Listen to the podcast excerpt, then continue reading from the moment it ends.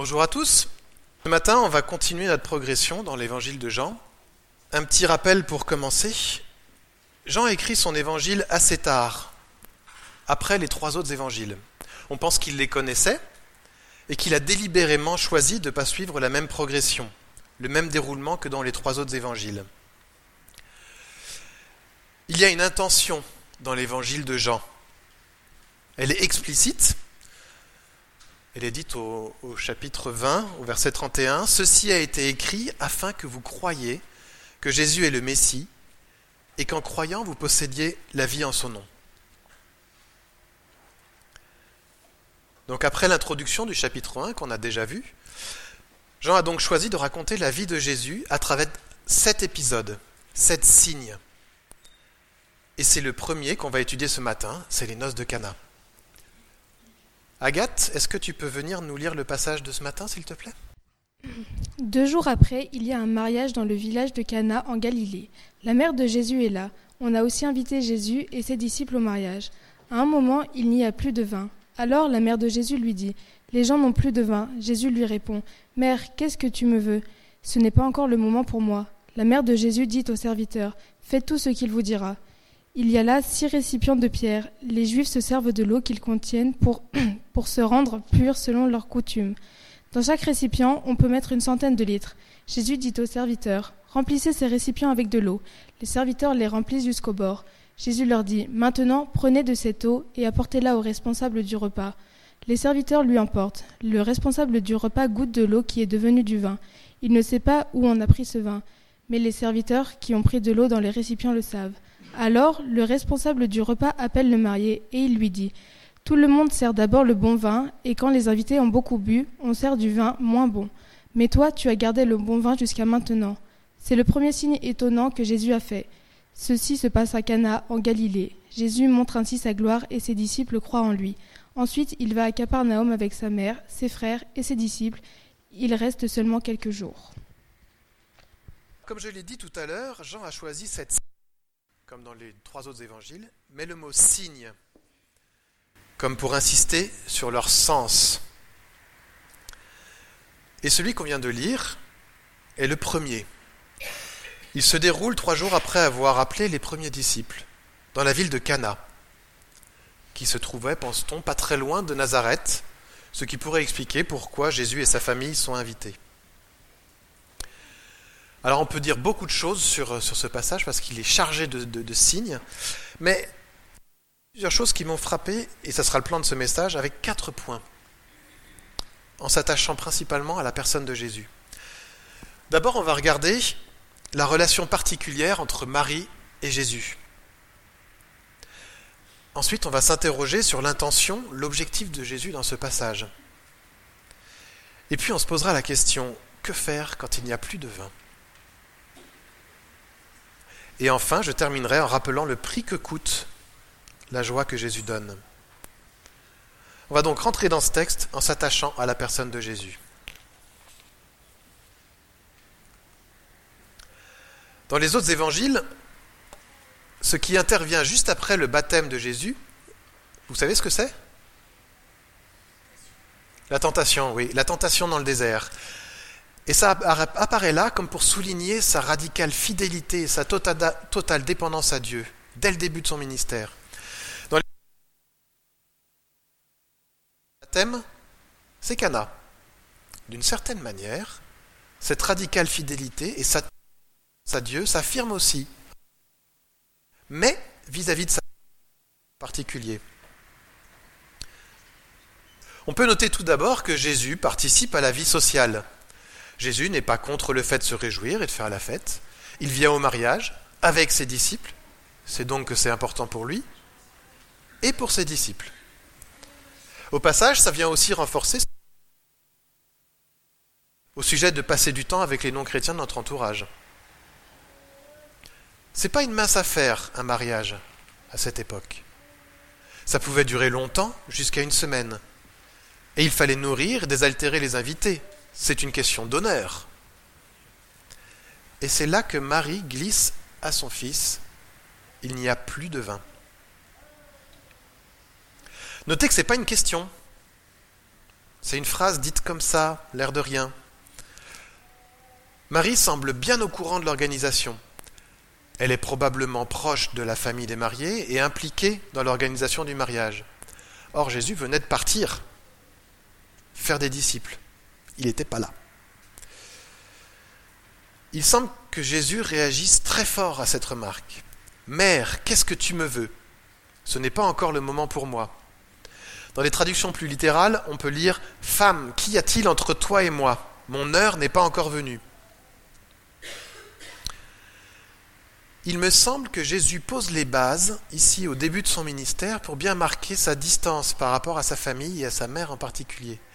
Il est frappant de voir qu'à chaque fois qu'il est question de la famille terrestre de Jésus dans la Bible, Jésus prend ses distances avec elle. À 12 ans, dans le temple, quand Marie et Joseph le cherchaient, Jésus déclare qu'il doit s'occuper des affaires de son Père. Aurore nous l'a rappelé juste avant Noël, ce passage dans Luc 2. Un peu plus tard, quand ses frères et sa mère cherchent à le raisonner, en Luc 8, au verset 20, Jésus affirme que ma mère et mes frères, ce sont ceux qui écoutent la parole de Dieu et qui la mettent en pratique. On reviendra sur cette histoire de mettre en pratique. L'expression traduite par Qu'y a-t-il entre toi et moi? c'est un hébraïsme, une expression typiquement hébraïque qu'on retrouve dans l'Ancien Testament. Elle signifie que les deux personnes n'ont rien en commun n'ont pas la même pensée, n'ont pas le même objectif. Il me semble qu'ici, Jésus invite Marie à penser différemment, à considérer non pas son propre point de vue, mais le point de vue de Jésus dans cette affaire.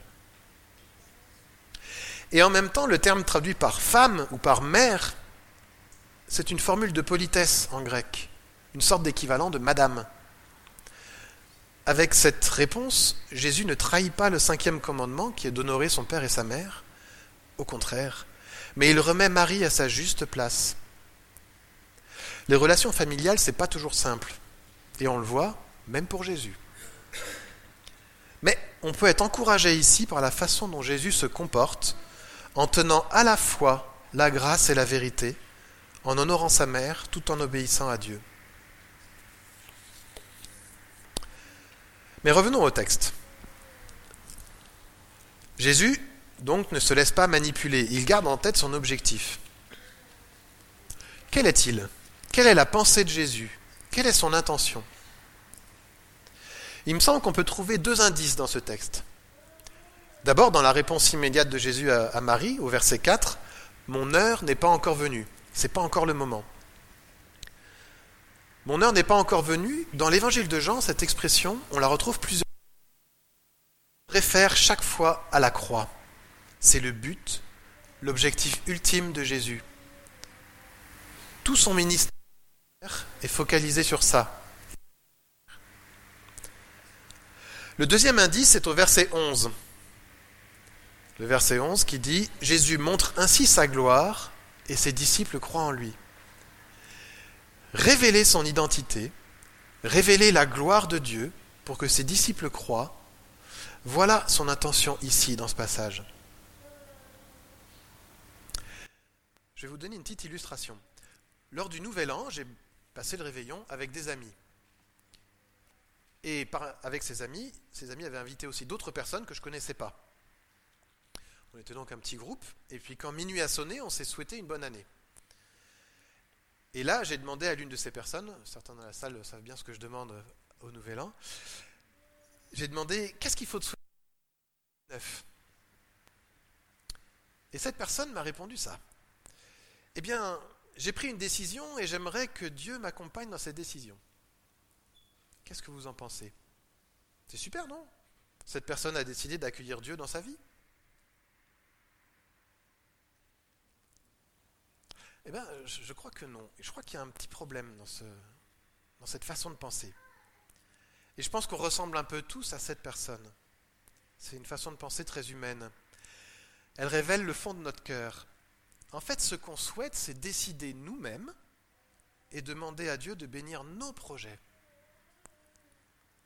Ça nous amène à voir Dieu comme un distributeur automatique de bénédictions. Ici, dans ce texte, également à cette pensée. Ses pensées ne sont pas nos pensées. Il a en vue se révéler à nous, révéler sa gloire. Il y a tout de même une bonne nouvelle, c'est que sa gloire passe par notre salut, par notre joie, mais d'une façon tout à fait inattendue. On y reviendra. À ce moment-là, c'est intéressant de noter la réaction de Marie. Qu'est-ce qu'elle dit aux, serviteurs Elle leur dit Faites tout ce qu'il vous dira. Avec cette phrase, Marie passe du statut de mère à celle de disciple. Et elle ne fait finalement qu'appliquer que la mission que Jésus donnera en Matthieu 28, enseignez-leur à obéir à tout ce que je vous ai prescrit.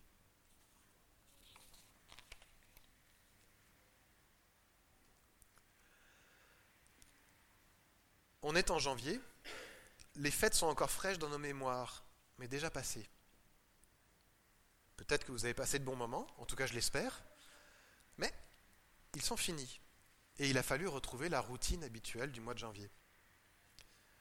Peut-être au contraire, avez-vous vécu des moments pénibles? Les repas de famille, c'est pas toujours agréable. Dans tous les cas, tout ceci montre que la joie de la fête ne dure pas. Ici-bas sur terre, le vin de la fête vient toujours à manquer d'une manière ou d'une autre. Et que faire quand le vin de la fête vient à manquer? Que faire quand les choses qui faisaient notre joie ne sont plus là? Je crois qu'on a un bon exemple, une bonne attitude avec les serviteurs. Remarquez comment ils se comportent. C'est assez frappant dans le texte. Ils obéissent à Jésus. Jésus dit quelque chose, les serviteurs le font. Ils savent bien qu'il n'y a plus de vin. Ils savent bien que la fête est finie, que dans dix minutes, quand les gens sauront la nouvelle, ils partiront et que ce sera la honte pour les familles des mariés. Mais les serviteurs écoutent Jésus. Mieux, ils lui obéissent. Mieux encore, ils lui obéissent jusqu'au bout. Ils remplissent jusqu'au bord Mieux encore, ils transmettent ce qui s'est passé. Ils transmettent aux responsables du repas et aux convives le résultat. C'est intéressant de voir à quel point l'obéissance des serviteurs est soulignée. Elle est complète et immédiate. Ils obéissent à Jésus au-delà de toute logique. En quoi remplir des jarres d'eau va... À ce moment-là, ils n'en savent rien.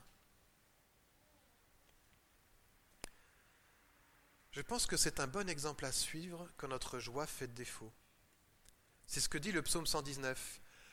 J'ai de la joie à suivre tes préceptes, autant que si je possédais tous les trésors. C'est le verset 14. Alors que même Jésus avait déclaré il décide pourtant d'intervenir. Et là, le miracle arrive. Et Jésus ne fait pas les choses à moitié. 600 litres de bon vin, de très bon vin. Mes amis, si c'est ça qui arrive quand ce n'est pas le moment pour Jésus, alors qu'est-ce que c'est quand ça sera le moment? Jésus se révèle ici comme le vrai maître de cérémonie. C'est lui le maître de la fête, c'est lui le seigneur du banquet. Il fait écho, me semble-t-il, ici à des textes comme Ésaïe 25, où l'éternité, la vie éternelle avec Dieu, est présentée comme un repas, un repas donné par Dieu lui-même. Ce signe de Cana m'interpelle parce que j'ai un peu tendance à penser que oui, Dieu est bon, oui, il veut notre salut. Quelqu'un qui, euh, comment dire ça, aimerait nous faire manger des légumes parce que c'est bon pour notre santé.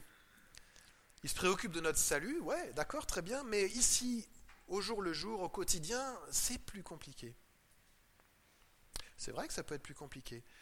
Mais quand la joie fait défaut, quand le vin vient à manquer, quand la vie semble amère, regardons à Jésus. Gardons confiance et continuons à obéir. Car oui, Jésus veut nous apporter la joie. Comme il le dit dans Jean 15 au verset 10, si vous obéissez à mes commandements, vous resterez dans mon amour, et je vous ai dit cela pour que vous ayez ma joie et que votre joie soit complète. Ou comme exprimé ailleurs dans Ésaïe, goûtez combien l'Éternel est bon. Pour Jésus, révéler sa gloire, ça passe par notre salut. Et notre salut signifie rester dans l'amour du Père et avoir une joie complète. Et c'est rassurant de se savoir dans les mains d'un tel Dieu.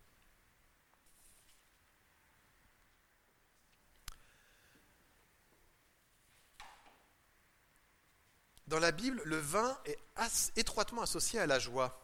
Vous l'avez compris au travers de ce que j'ai dit déjà jusqu'à maintenant. Étant étudiant, j'avais un ami juif pratiquant et je me souviens de conversations passionnantes avec lui. En particulier, je me souviens d'un détail qu'il avait affirmé que pour un juif, c'était un commandement de boire du vin à la Pâque parce qu'il fallait se réjouir. Ça va ensemble. Ici, pour son premier miracle, l'eau est transformée en vin, en un très bon vin. C'est bizarre ce signe, non? Pourquoi ce signe pour le premier miracle de Jésus? Ça semble carrément moins impressionnant et moins utile qu'une guérison, par exemple, ou que la résurrection de Lazare. Et en plus, Jésus semblait réticent. Il me semble que le vin est ici signe de joie, signe de vie, et ce n'est pas un hasard s'il intervient au cours d'un mariage. Comme si Jésus voulait mettre l'accent dès le départ sur la joie et sur la vie qu'il apporte aux hommes. Oui, il est venu apporter une joie nouvelle, complète, intérieure. Et je trouve particulièrement intéressant que ce soit l'eau des jarres, des jarres de purification, qui ait été transformée en vin. Cette eau servait aux ablutions rituelles des Juifs de l'époque avant les repas. C'était un rite de purification extérieure et qu'il fallait faire jour après jour. Pour Jésus, révéler qui il est, révéler sa gloire, c'est aussi révéler qu'il est venu accomplir cette purification et qu'elle change de nature. C'est aussi passer de la loi de Moïse qui accuse et qui attriste à la grâce qui sauve et qui réjouit. On passe de rituels de purification extérieure qu'il faut refaire à un changement intérieur. Et un des fruits de ce changement, c'est la joie. Mais il y a dans la Bible autre chose associée au vin. La pièce, elle a deux faces. Dans la Bible, le vin n'est pas associé qu'à la joie, il est aussi associé à la colère de Dieu. Et c'est frappant de voir l'évangile de Jean commencer par Cana, avec la joie, le vin qui réjouit, et de le voir finir par la croix et la coupe de la colère de Dieu. Cette coupe-là arrive quand son heure sera venue. Souvenez-vous de la prière de Jésus dans le jardin de Gethsemane. C'est à ce moment-là, l'heure est là. Mon Père, s'il est possible que cette couple s'éloigne de moi, toutefois, non pas ce que je veux, mais ce que tu veux. La coupe de la colère qui nous était destinée, c'est Jésus qui va la boire à notre place. Jésus est venu échanger nos coupes. Il a pris sur lui la coupe de colère que nous méritions et nous donne en échange la coupe de la joie, le vin de la fête, une invitation à la table du Seigneur. Et le repas que nous allons prendre juste après nous rappelle cela.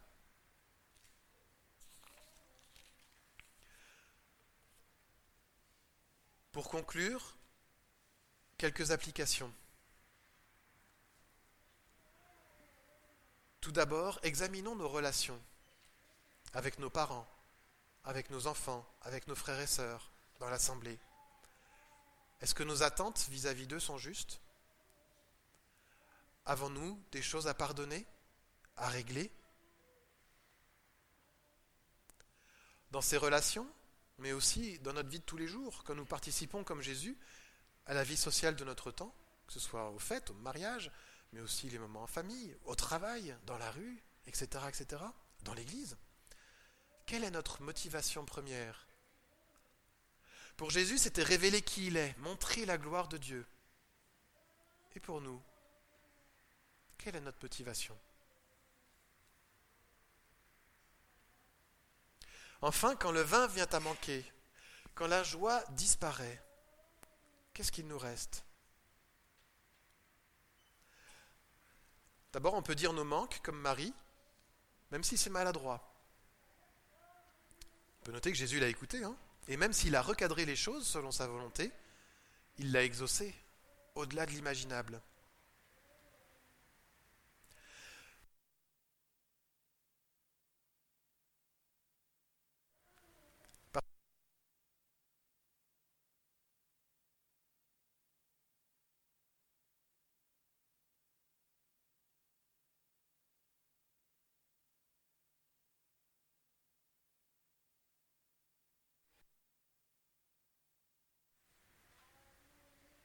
Seigneur, merci pour ta parole.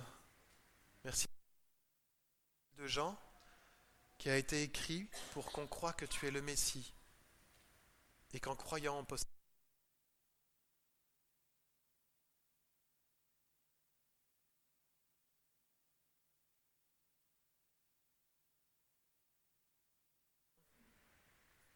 se fait aussi en payant le prix, le prix du péché à notre place.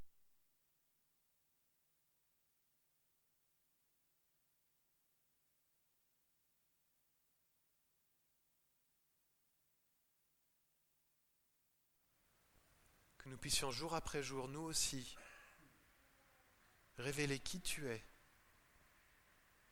et montrer ta gloire. Amen.